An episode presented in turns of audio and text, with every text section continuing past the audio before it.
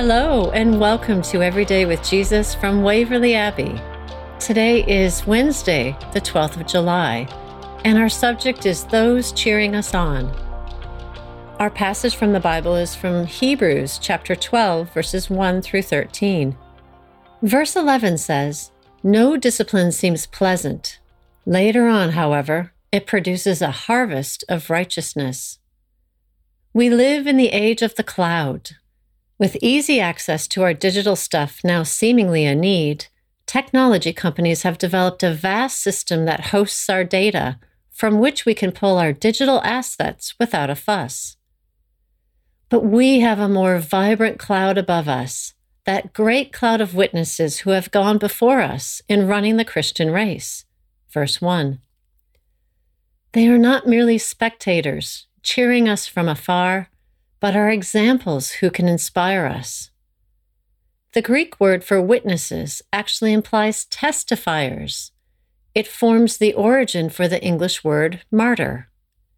We see in this great cloud those who have endured the Father's discipline, such as Peter, who betrayed Jesus three times, but whom Jesus lovingly restored.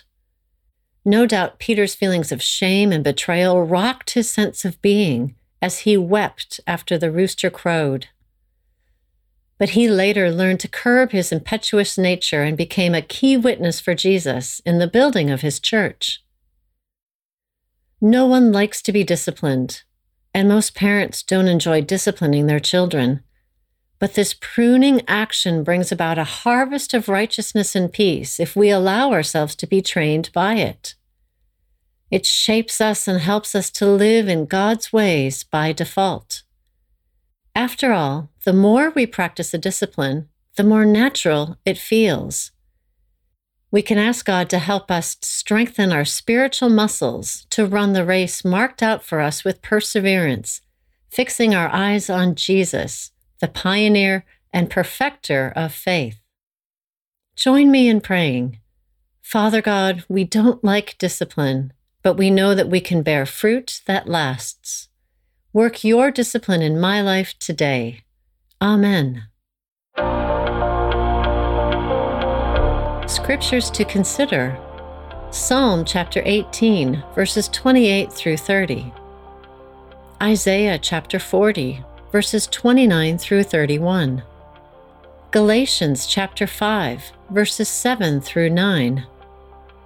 2 Timothy chapter 4, verses 6 through 8. An action to take. Check your digital assets and back them up if needed.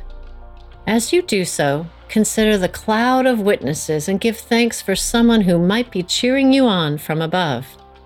Thank you for joining us with Everyday with Jesus. We hope you'll be able to join again tomorrow.